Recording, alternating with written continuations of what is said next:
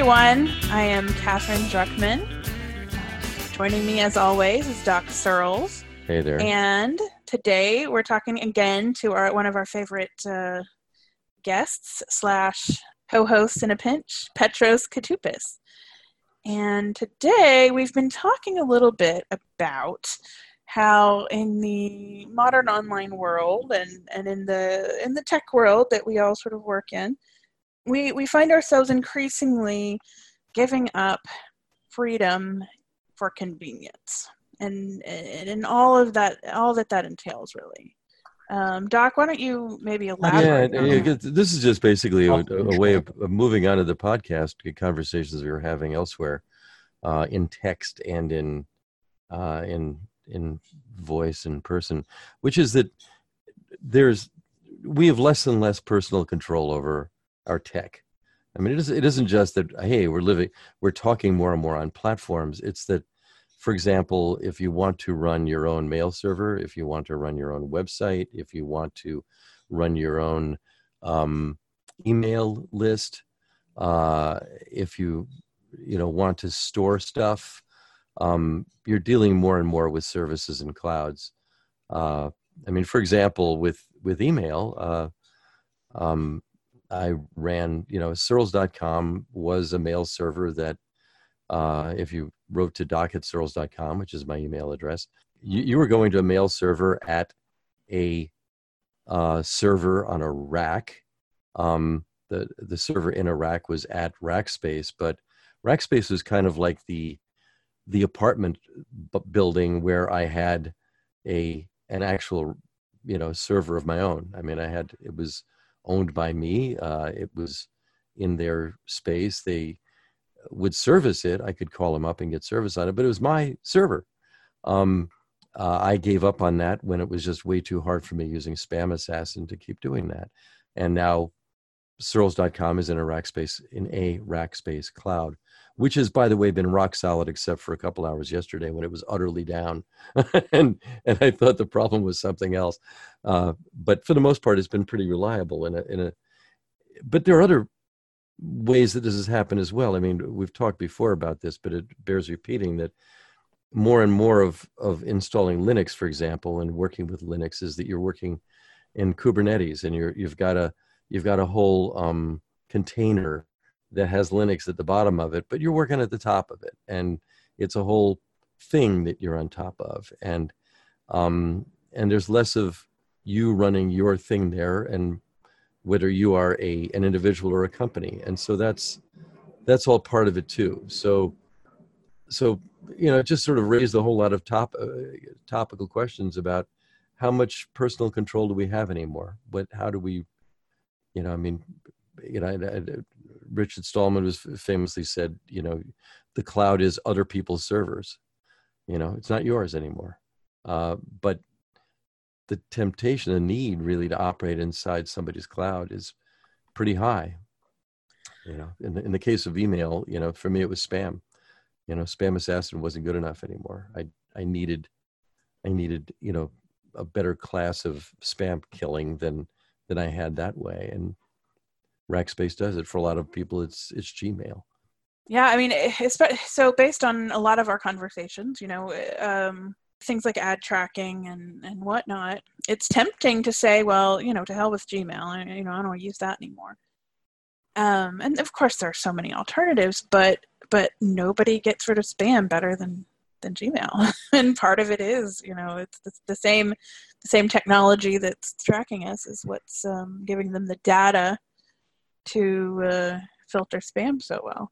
I, I would say, by the way, that in my experience, because I have both a Gmail account and my own Searls.com account, and I also have an Apple one, a me slash dot maccom one or dot mac one, um, mostly just so I can sort out less important mail into those other places, and I, I, kind of run them for experimental purposes.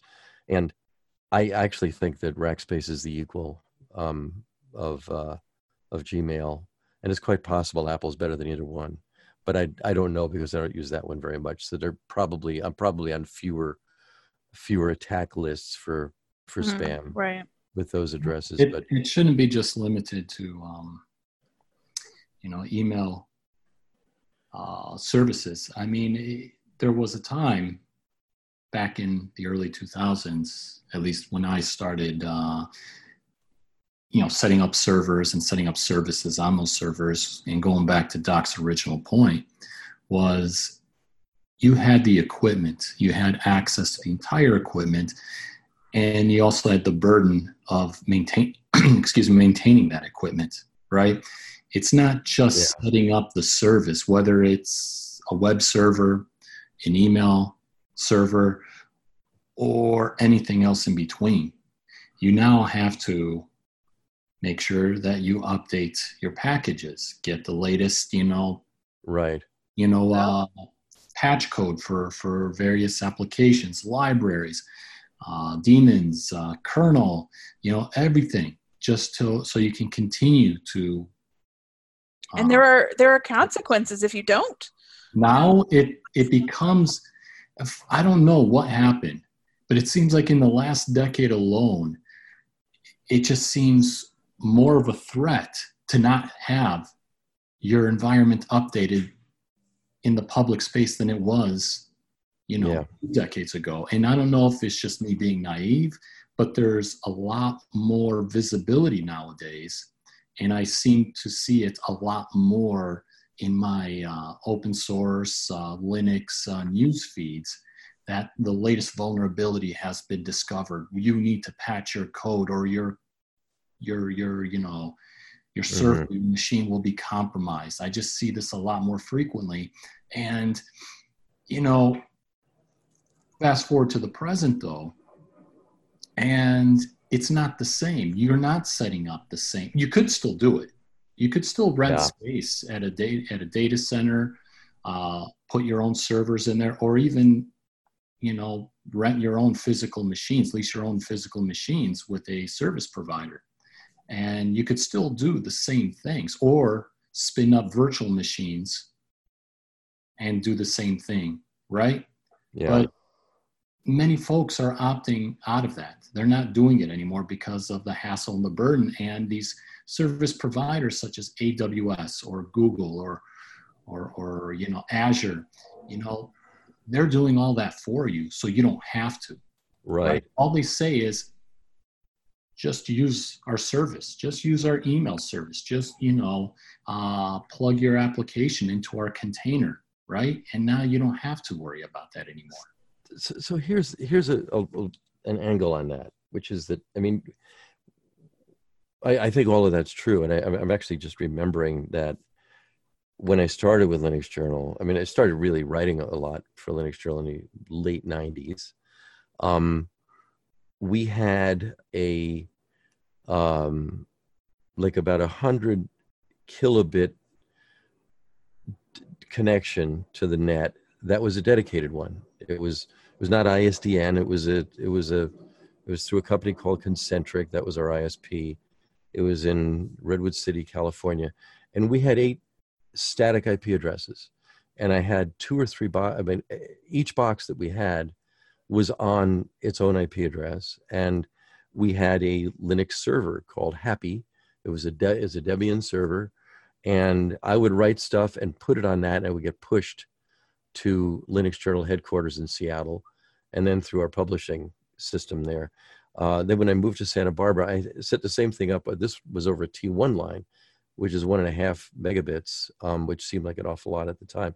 And there I had 16 static IP addresses, and I had, you know, a tiny room with too many boxes in it that was way too hot. Uh, but um, but I had this sense of being in control. You know, this is my space. This is I'm running this stuff, and as you pointed out, Petros, it's almost unthinkable now. In part because there's so many. ways. Of course, there the population of both good and bad actors on the net are are infinite, and and it's easier for a commercial service to maintain what amounts to what we might even call security, which is basically it's going to be a lot more solid on somebody's cloud than it's going to be on, on, a virtual server on a cloud than it's going to be on your own.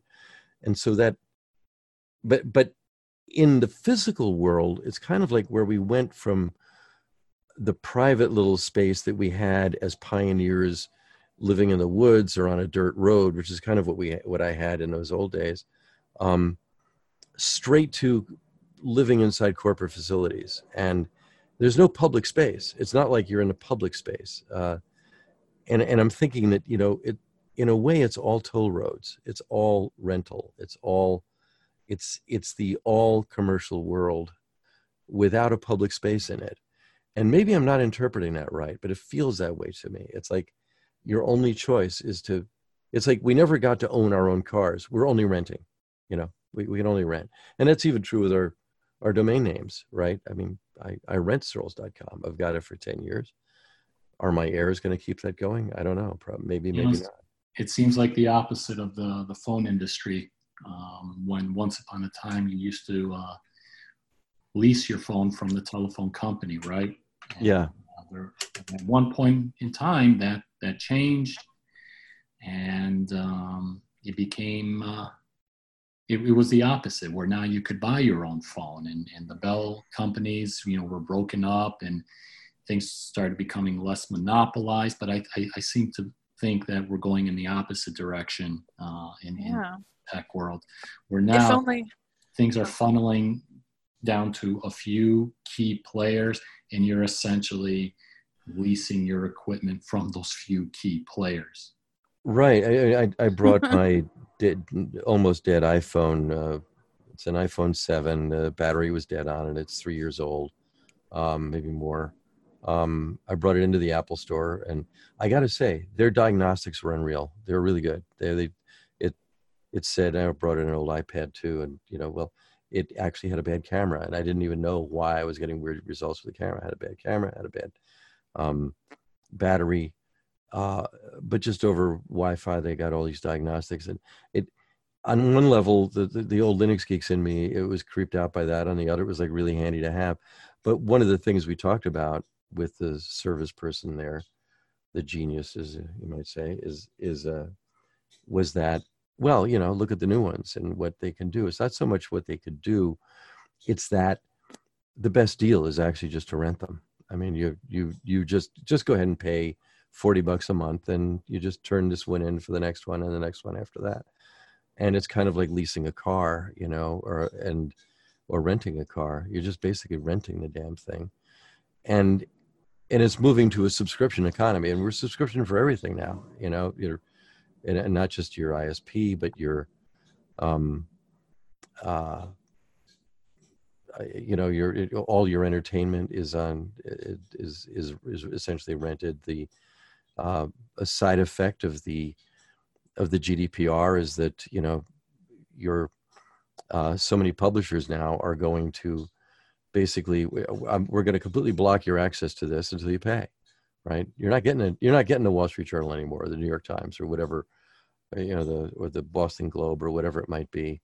Um, you know the atlantic is about to go i, I read it behind a paywall. Uh, and then and that's basically it which is which is fine that's their right i mean you know the the but it it, it turns the it turns the web increasingly into a space where you're going to have to have subscriptions separate subscriptions for all these different places that you'd like to go.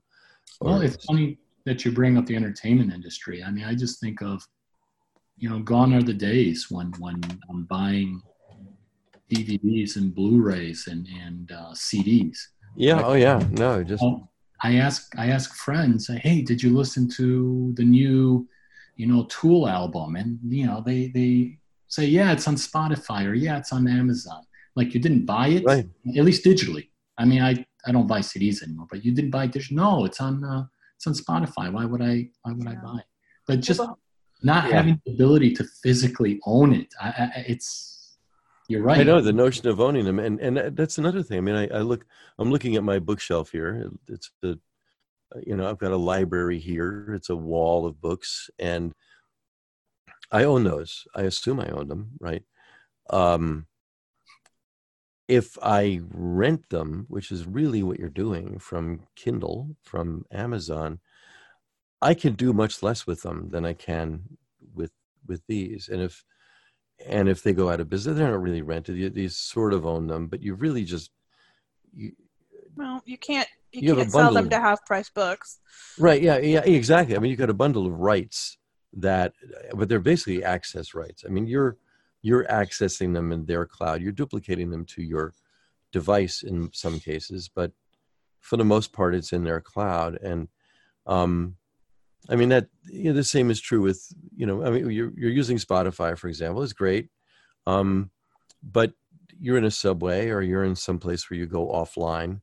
Um, you're driving through North Dakota or some other thing, and it goes away, right? You've you've lost that access, and um, and we kind of live by the grace of these cloud-based back, you know, large back-end services that we interact with in very different ways. The whole idea with the web and underneath that, the internet, is that we have one simple protocol-based way to interact with lots and lots of different entities, including each other but here, right, for example, we're using Zoom. You know, the Zoom is different than Skype, is different than, um, you know, WebEx, and different than free conference call, and uh, there are different ways of recording on each of them. They're going to record in different formats. Most of those are open in some way, but um, but we're kind of at the mercy of their very separate ways of interacting. It's not like going into a shopping mall where you're using your own shoes and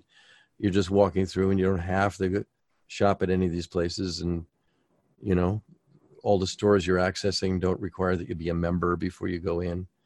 Uh, they're not, there's no toll gates that, that are at the, at the, at the counter or, you know, at, at the entrance. Um, uh, it's, you know, it's kind of like the, all not only all subscription but all different subscriptions. No single way that you can interact with all of them. So and, why do we do all of this? I mean eh, you know well, so some of it's convenience but petros you know brought up a really good point about the music industry. So you know uh, technology the, the internet changed fundamentally changed the way that the music industry did business right? It used to be that musicians would tour to promote their album. Their album sales were the you know the benchmark and and and that was it right? And now well they said well they gave up trying to control the the supply of of the digital music files and uh, so now the product is the, is the tour and the concert and they cost a, a fortune. I, I, don't go i don't go to concerts anymore because they're insane. I you know i resent paying that much but but um but yeah i mean it, it fundamentally changed the world. And it's not a convenience thing. It's a it's a they they couldn't make money the old way anymore thing. You know I, I walk into a best buy every now and then. I mean it doesn't happen often but it seems like their their media department where all the cds once were and, and the dvds and blu-rays i mean it continues to shrink as one would expect and i can and I get upset because I lose the opportunity every holiday season to find new stocking stuffers oh, for the kids. it's like there are no DVDs. Yeah. What kids uh, shows or cartoons can I fill my children's stockings with? Now, obviously, yeah, I'm you joking. can't. And, you know, here's you have to go to half price books for well, the DVDs for rainy days when the internet is out. Exactly. There's, another thing with that. So, um, we we have in our uh, in our house um, a 1990 vintage top of the line Sony Trinitron TV, old fashioned TV, uh, and it and with it is is a bunch of shelves of DVDs and and uh, VHS tapes for for kids to just plug in one of the one or the other and watch these things that that really that our 22 year old son uh, watched when he was a little kid. You know this is you know 15 18 years ago. Um, but it's an interesting thing when kids are over it's kind of like wow we can go into this retro space and watch low def stuff. An interesting thing about dvds is that they're ntsc video. This is basically 540 line but if you subtract out you know the blanking lines above and below it's really it's really 640 by 480 that's what you're watching with a dvd which is pretty low def you know. I mean it's high the highest quality low def but it's low def what we have there uh, in our house is um, dish tv dish tv is satellite it's 1080i. It's not 1080p. Uh, they do have a, you know, some um, 4K, a little bit of 4K, but the bandwidth isn't high enough coming down from the satellite for that. Um, the bandwidth coming off of cable isn't quite high enough for it. They're giving it you 11 1080p. Um, but if you want 4K, that's extra. And really, the best way to get 4K is just to get the internet service. And if you've got a fast enough connection, which we do, you know, if it's over like 40 megabits, or I think you, you can get 4K HDR. Um, uh, but you're going to get it from Amazon. You're going to get it from Netflix. In other words, those are the players. You know, the, an internet, a good internet connection, and those players are going to get you the the highest quality video for now. Um, always, you, you can get it with less. I mean, so Spotify, you can get it with lower def, with lower, with a lower bit rate. But again, you're you're kind of dealing with this new generation of of streaming services you know that which is which basically have a library and behind that li- and you're basically subscribing to access to a library of good quality sound and high definition video that you don't own. You own none of it really. Uh, and that's that's kind of like the generation we're at right now. I don't i wonder if there's even a generation beyond that that's you know but i don't know if it's one where you can own it i mean basically Hollywood won. I mean, Hollywood started out in 1995 looking at the net saying, we need to bring the entire internet into rights clearance, into, into the rights clearance world. Everything is about clearing rights. And so, you know, they'll do a deal with somebody big like an Apple or a Netflix or an Amazon, but they won't do a deal with you and me, right? Why would they do that? You know, that's another reason why we, you know, clearing rights for podcasts, where there's not much music on podcasts. Podcasts are almost all small players. At some point, one of the podcast aggregators gets to be a big enough player so that they clear rights. You know, I think it's I forget what it's called in the industry, but compulsory rights or something like that. But where you know they become a Spotify, they become an Apple, they become something like that, where they can they can get blanket rights to all all the music in the RIAA or I don't know who sanctioned it at this point, library. Um, but I don't know, maybe, maybe, not. The history buff in me um, likes to look at how we got here. Obviously, you know, we we started to see a trend, you know, with Napster in the late '90s and early 2000s. But after Napster was uh, taken to court, you know, the next the next person or company to you know fight the fight was essentially apple with itunes. Yeah. At least you know as it relates to music. And if it weren't for steve jobs you know this whole digitized subscription model would not even be here or at least it wouldn't be here now or at least yeah. it wouldn't be here the way we know of it now. Um, but just to have lived through that progression is one thing. And i think about you know my kids growing up now they don't know anything different. All they know is you know subscription based everything which obviously they don't pay for but uh, yeah. then it's just they turn it on they type it in a search and it just sh- magically shows up yeah they can watch it or listen to it right right now you know, I can guarantee they came home from school uh, about 45 minutes ago and they probably immediately ran to their iPods and started going on YouTube. And they probably typed in something and started watching it or whatever channels they subscribe to. But to them, media, you know, content is at, you know, their fingertips. But that's not how it always was. So they're not going to, eh, you know, appreciate how we got here but also at the same time they're not going to know anything different so going back to a time when you and i you know personally owned physical copies of yeah. stuff it's not something that they can comprehend anymore so they don't miss ownership of their content or for that matter ownership of um, of their software. I mean, what proprietary? I don't even know. Is there proprietary software that isn't subscri- subscription based at this point? I don't even know. Um, or, or well, I mean, web hosting is probably not an issue for them for a while, but but they don't they don't they don't miss the world of of, of having their own server or having their own uh, you know CD.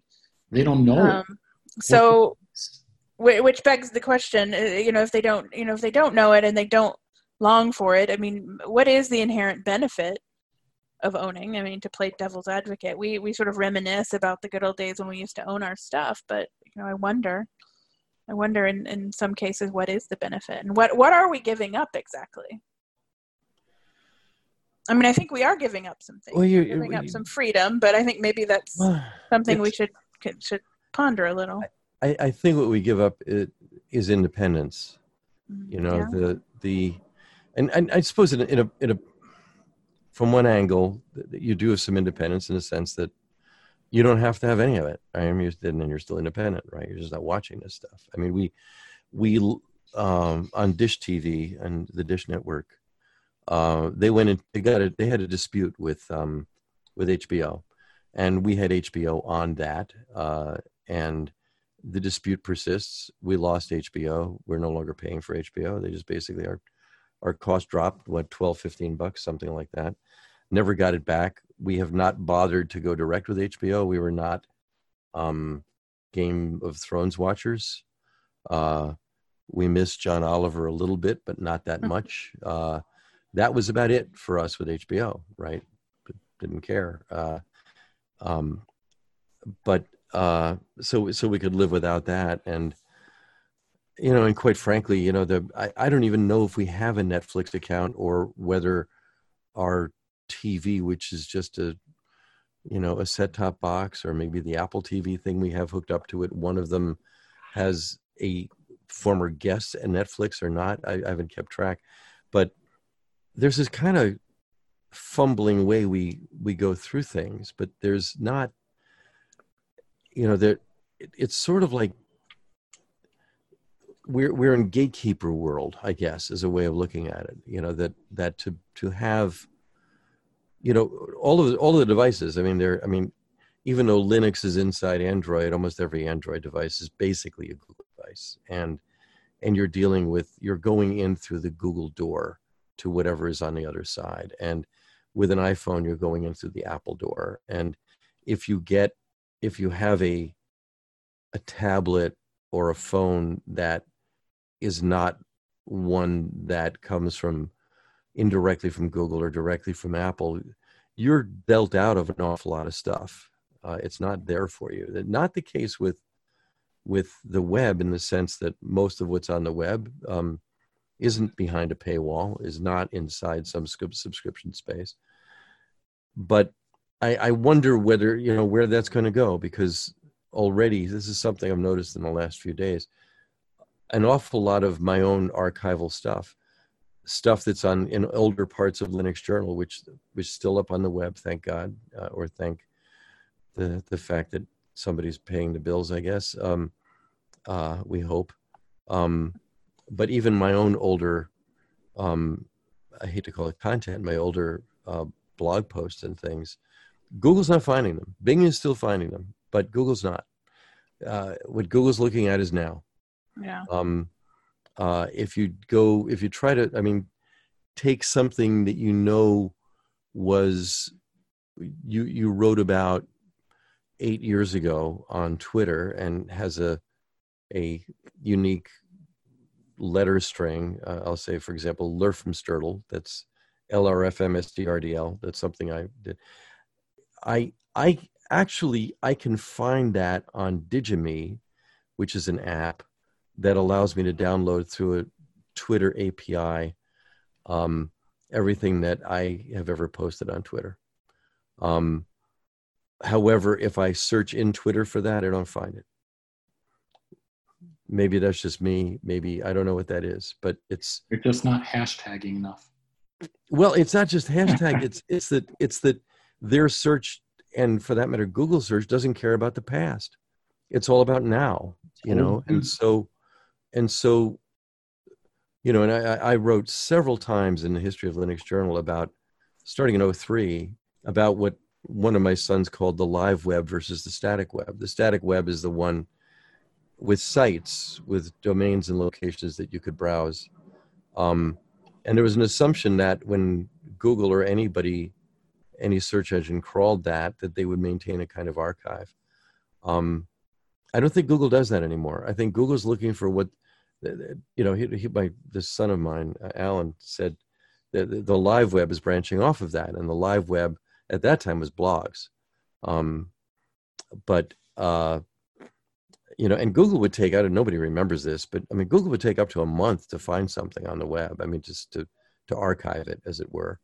That's not the case anymore. You put something up on a blog and it's, it's found in, in 10 minutes from now or less.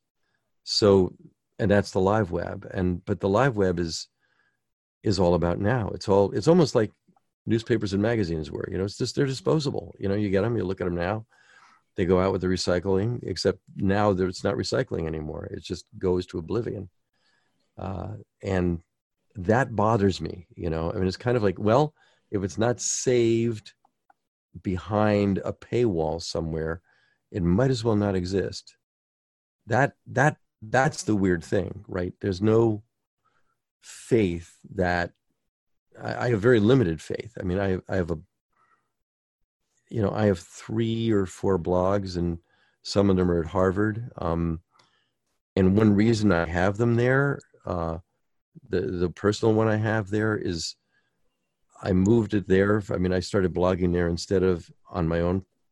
Um, I had been blogging on a platform that was deprecated. It's it's on the web now, but it's because one guy has decided to maintain the old software that made it possible. Uh, but what I've been blogging, where I've been blogging since 2007 is on a Harvard site that was at the Berkman Center. Now it's at Harvard itself. But I think at the moment that I lose a Harvard affiliation, which I have, it's a very thin one right now, but it's a real one. Um, uh, it could go away, and and it's at Harvard's grace. And I I wanted it there because it's an institution that's been there for since 1636, right? So I think, well, good chance that one's going to last. But it's, it's by grace of a web server, I mean, of, of a, a webmaster there who could kill it in a, in a minute. And then it's gone. You know, uh, funny that you mentioned that. I mean, there are times where I've, you know, in conversation with others, would try to Google maybe a a software patch or a kernel patch that I would have submitted, you know, 10, 15 years ago. And just trying to find that patch on Google, it just, it's become um, quite the task. Yeah. it's there. It's archived somewhere on some mailing list somewhere, right? But trying to dig through Google to find it uh, gets harder and harder as the years go by. Yeah, yeah. I, I mean, it's uh, um, you know, there's a a um an Emily Dickinson poem. Uh, the title is, I mean, it's only like eight lines, but the um, the title is "A Route of Evanescence," and it's funny. I just looked it up, and I I'd, I'd always thought of it as R O O T, but it's R O U T E. Um, I'm not going to recite it because we'll lose listeners, but uh, but my point though is that it its point is basically you know the, the world is itself is evanescent and that's true you know there's nothing um, permanent about anything in the physical world honestly but the we would like you know that we created libraries to make things permanent right and or permanent enough but it's really not i mean even libraries are finite spaces I, there's a, a terrific magazine called The Sun, um, small magazine out of North Carolina, and I gave my and uh, I wrote. I used to write for The Sun, and I gave my entire collection of The Sun to the Santa Barbara uh, Library uh, as a kind of gift. Like, you know, this is a really good magazine. This is a really important one. Uh, I want you to have it because I don't have room for it here. And when I went back to check on it, they said, "No, we don't have it." oh, what happened? No. Oh no, no, wait, we, I don't know what we did with that. It's gone. I was like, well, shit. that was the idea was they give it to the library, right? Well, they have finite space. They didn't know it was worth anything, and it went away. I mean, this is there are people who pay good money for these old sons, but they're gone. That that, that collection was gone, and it included some one of a kinds. Uh, and I just assumed that I could go to the library and find it. And I know they were mine, right?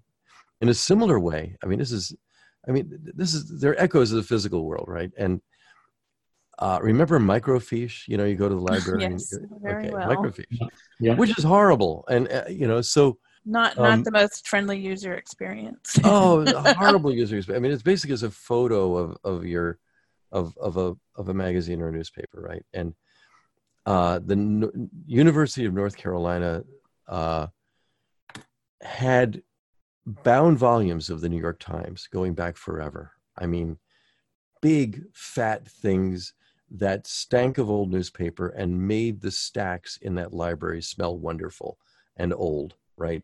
Then they contributed enormously to it, and it, and you would get these things that were the size of a spread out New York Times, uh, and and it was a book, and it was a book that was, and I'm using my hands here, but I mean, they were, I guess, you know, like 36 inches high by like 18 inches wide and about four, five, or six inches thick, and weighed a ton. I mean, they weighed as much as a bed. I mean, these things, and and you would take them out, and you would go to a period, you know, the to the reference library thing. It's something too big for us.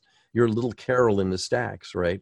And you would go through it and look at these things, and this is back in 1975. Okay, they got rid of them. They gave them to recycling. There was a, a friend of mine ran a, a private recycling company, and he, their deal with him was you are going to take these to the landfill, or you're going to take these to a rendering plant where they will be recycled.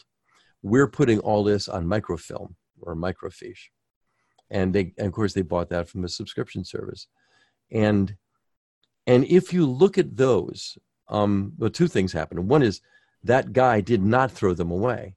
He ended up giving them away. I have three. I have three. Like I have the one where Kennedy was shot in November of '63. I have that one, and I have a couple of others that that are in a, in storage in North Carolina, um, and they're water damaged because there was a flood once, and so they're a little bit water damaged, but they are readable. But the the rest he gave away, and I think somebody managed to archive most. Of, and it was massive. These things were physically large but if you went, I remember later I went to the library in, at UNC, and as best I recall, anyway, this is still in the late '70s. You're looking at microfilm. It was a horrible interface, and and the photographic copies of this were in basically one bit monochrome. Like if you're looking at a photograph, it's a black and white blotch. It's terrible, absolutely terrible. And these You know- things are lost. You you remind me, uh, you know, just for instance, my father-in-law is uh, in the process of giving me his National Geographic collection that goes Mm. all the way back to the '60s. Yeah. And you know, what am I going to do with these uh, magazines? I'm, I'm probably going to go through them and, and read the issues stand out the most uh, over the course of time. But I think of the actual content within. For instance, I used to subscribe to Archaeology Magazine. In Archaeology Magazine, you know, it's a bi-monthly uh, subscription. You get an issue, you know, every two months, and you go to their website, and there's nothing. You know, there's a you know, subscribe to the magazine, latest news, you know, sections. Yeah. Your typical shell of a website. It, it really doesn't have much of anything. And aside from the issues and whatever back issues you can hopefully get a hold of, all that content is gone. You, as just a an interested general reader, don't have access to that content once those back issues go away. And I Yeah. think National Geographic is the same thing on their website.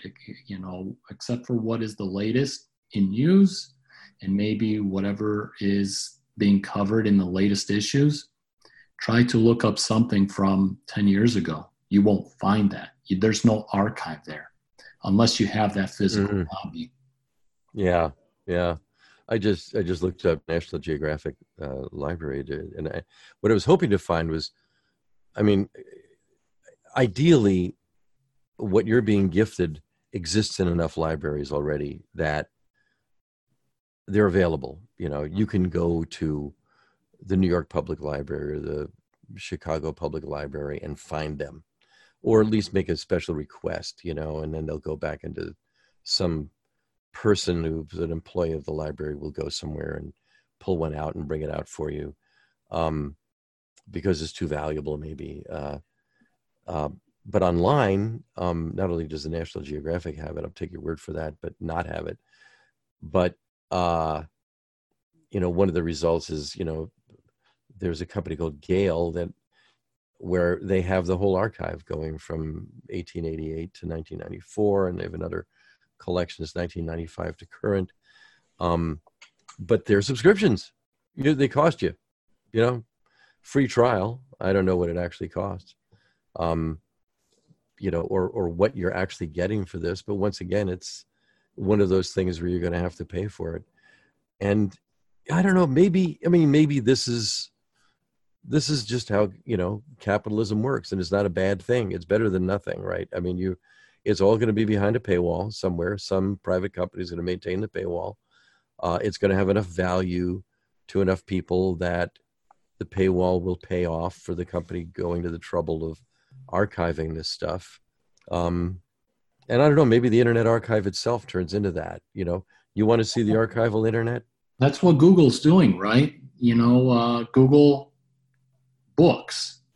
You know, part of right. Yeah. Their process is to go find these older books and they scan them in into yeah. the PDF form yeah. where you can, you know, read something that was published 100 years ago or even 40 years ago, right? Yeah, and and I've found those as you know as a kind of, you know, wearing my academic hat as a scholar, um, which I have been ironically called, uh, not fully ironically, but partially because I'm not really. I kind of play one, but but but if I want to be, you know, play the scholar role, um, and I'm not, you know, employed by a university, which generally gets you those privileges, you know, you can get into the um, stacks, as it were, the virtual stacks.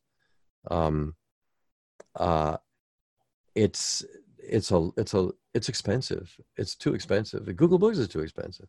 You know, I, if I look for something on Google Books, I can you know, I, I find it and it, and it's like, well, if I have to buy this, uh, that's going to cost me.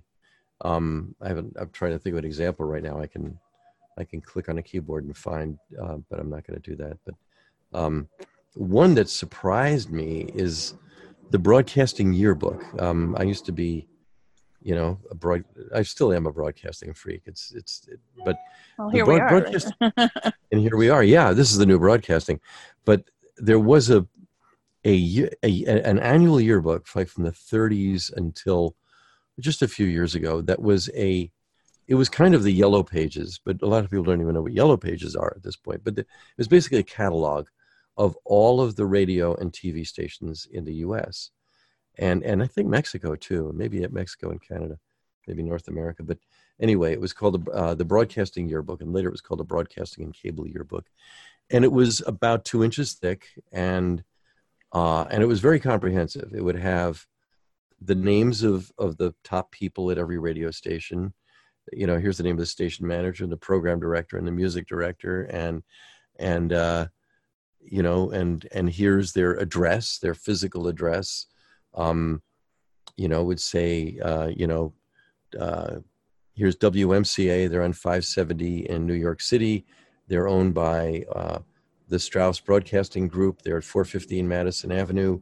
Um, uh, the program director is so and so was uh, Ruth Meyer. I'm going just from memory here, um, and uh, you know the station manager was so and so, and and it was 5,000 watts, you know, day and night, and that was that was enough information for you, you know, to know what it was, and and those are online the whole things pdfs of those entire things are online and and available and they have been useful to me i mean not too professionally. It's mostly to talk with fellow broadcasting geeks about, but I could go back and look and see. Like I confirmed, in fact, that the once most powerful FM station in the country was WMIT on the top of Mount Mitchell, which is the highest point east of the Mississippi in North Carolina. It was 300 and some thousand watts, and um, and it reached eight states. And they lost that grandfather status, but they're still huge, uh, and they're still up there. I happened to be at Mount Mitchell a few weeks ago, and and I, I wanted to look that up and see what it was. Well, sure enough, I could look in the old broadcasting yearbooks. I could see there it was. Yeah, it was that big, you know. And then they lost it somehow, but um, but that was a fact. I could find that fact, you know, and that was cool. That was good to know. Uh, but you know, I mean, Google, I think, is drifting from its, you know, original mission of, you know, all the world's information, you know, all the world's knowledge at your fingertips. No, it's not exactly. You know, it's like we're we're looking at what's going on now, so we can advertise at it, and then there's we've got, you know, a bunch of different services that'll help you find some stuff, but. Yeah, and that sort of thing. Fortunately, Google does not have a monopoly. You know, there are so many great that's right. Um, collections yeah. of online archives. You know, when I was in grad school, I spent I don't know a week at this newspaper library. There's a library with that holds you know hundreds of years of newspaper archives outside of London. Long story. I was researching British early 19th century British chinoiserie design. Anyway, the me of of 20 years ago is desperately would have would have been so uh, helped by the internet uh, and the online archives available today. It's kind of mind blowing. Yeah. I probably could have found the same information in 30 minutes at the through the um, you know the our, newspaper archives that are available online that it took me an entire week to find back then. So. Yeah, it, it so I just I want to take back what I said earlier about. Uh, Bing doing stuff that Twitter uh, that that Google didn't because I just looked up Lerfensterdl, the that particular LRFMSTRDL, which by the way was something in Mad magazine in the early '60s. Um, well, that's that's. I mean, there was a, there's a line where somebody said, "I, I, I stalked and killed a Lerfensterdl in my dreams," and uh, and. and I started to kill a Lerfensterdl, didn't know how to spell it. And of course, it, it's a series of consonants and I use that on purpose. I think in a blog, may have been on Twitter also, uh, just to just for this test, and I come up empty on both of those. Crazy. Let me try DuckDuckGo. It's disappeared. It's completely disappeared. Yeah. Um, so so. Yeah, it's disappeared, and I know it exists. I know I put it there. It it was a thing.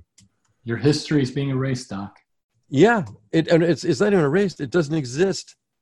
You know, I mean, it's, it's pretty like, you won't exist. It is de-existed. I mean, it's it's a whiteboard. I mean, and and the truth is, you know, the internet. I guess, well, the internet itself is not a thing. It's just it, it's just a protocol, really, at at the base level. But, um, our it was kind of an illusion on our part that this was a you know that we, we thought it was a library and it turned out to be a whiteboard, you know, and right now it's turning into a bunch of commercial whiteboards you know and they're whiteboard with ads. Yeah you know it's well, a, ads on post-its. Yeah it, it's it's a you know subscriber only set of whiteboards and that's that's the deal. Uh, and it's not it's you know but but again it goes back to if we try to loop back to where we started on this is there's there's the sense you know we had a bunch of pioneers that that could squat in the woods of somewhere in, in the Louisiana Purchase and feel, um, you know, like they, you know, were in, fully independent, right? Um, you know, that's the reason why people went to Alaska. they, they could do that then. And, uh, you know, they, one could get into a libertarian paranoid place here or just a libertarian place. Nothing wrong with that. But that's that. But that the kind of non-political libertarian angle on the net, you know, the, the you know everything the Free Software Foundation was about, you know, in the first place, it still is, you know, that you're using your own server, not other people's stuff. You know, you want freedoms for other people, so use a license that carries that freedom. Um, My question is, yeah. yeah, it all boils down to ownership. is as soon as our Yeah. conversation is done, who owns our conversation? Is it Zoom or is it us? Or is it Fireside? Or, Or, or where can, podcast can it be- hosted? yeah, or can it be owned? I mean, you know, I mean, that's Once it's out but- there, it's out there. We can't ever take it back. yeah. I, I mean, it's or, or or or it just goes away. I mean, I mean, let's say we, you You know, we put these up. Destroy it. Uh, Destroy this podcast. Just, yeah, destroy this Never. podcast. I mean, you know, just I mean, delete this recording. Oh now. well, there we have our well, title. people do that. I mean, you know, podcast. I I I have three or four different apps that do podcasts, and I haven't figured out on any of them easily how to get rid of the old shit. You know, and and on top of that, some of them just want me to use the cloud live. Wh- To me, that's not even a podcast. The whole idea with a podcast is you download it originally, right? Because it was like going to be on your iPod. That was the idea with the podcast. An iPod was a storage device, but our phones now we don't have iPods anymore. The the phones are are more streaming devices than than storage devices. I mean, why? Unless you're shooting video, and if you're living off the cloud, do you really need a a 256 or a 512 gigabyte um, storage on that thing? Probably not, right? I can film. I seem to be able to film mine up pretty. oh yeah. What, what are you doing now? How I don't know. It's probably video and photos. Yeah. Probably. Yeah. Well, I could do it with photos. I mean, I, and, and I, I'm not because I haven't figured out how to do it on photos. I mean, with an iPhone, I- and I mean, it, it, I mean, this is how bad off I am. I, I, I understand the iPhone very well, fairly well. I also have an Android, um, and I don't understand it well enough to know how I can go further into it without getting into the hell that I have on my iPhone. Right? well, that's, uh, really- I mean, that sounds like our next topic. Yeah, that could- that could be it. You know, our next topic is to, you know, avoid the hell, and the, the hell is basically that it, it's all. I mean, I've got, I have you know five terabytes of photos, um, and I've you know a few gig, gigabytes of videos. I'm not a, as much a video guy. So, um, so Petros, do you have any final thoughts for us? Also, uh, don't forget to remind everyone where they can find you when you aren't here talking to us. Yeah, Oh, and by that- that I mean your site. Oh yeah, yeah. That's that's. Uh, thank you for bringing that up. Uh, I usually post, uh, although the last week, uh, because of my travels, it it just um, I hadn't gotten the opportunity. But I usually post over at koutoupis.com, k o u t o u p i s dot com, and I usually focus on a lot of uh, retro or even storage and virtualization, you know, uh, technology topics that's my exciting world, my exciting life. It Just is. blogging, blogging about random stuff. it's, it's, but It's good stuff, though. All I ever knew about containers, I learned from I, I just, I, I just, I just went to. So it's just, it's just, it's just koutoupis.com. Yep. Because I, I, uh, There is there is a petroskoutoupis.com, but that's I own both domains. Uh, but the petroskoutoupis.com, you know, has just a list of all my pub- publications and stuff. You know, stuff that I see. that that uh, some folks may not carry care about, especially if uh, Mhm. even more so if uh, linuxjournal.com disappears anytime soon, because uh, a good chunk of that content uh, Mhm. redirects to Linux Journal's website. Yeah. You'll have to load up your, your articles, I guess. No, I'll just have to link to archive.org. Uh, or that, yeah. Yeah. I wish, I mean, and archive.org was more um, searchable. That's another a topic for another time. A topic for just another get, time. Or we just get Brewster on here and then uh, and grill. Yes, there we go. the thing. Well, cool. Well, thank you, Petros, as always, Thank you. for joining Yeah. us. I think thank we've covered for- all sorts of things. Maybe We uh, did. It was a good one. um, Definitely a good one. cool. Well, thanks. Until next time.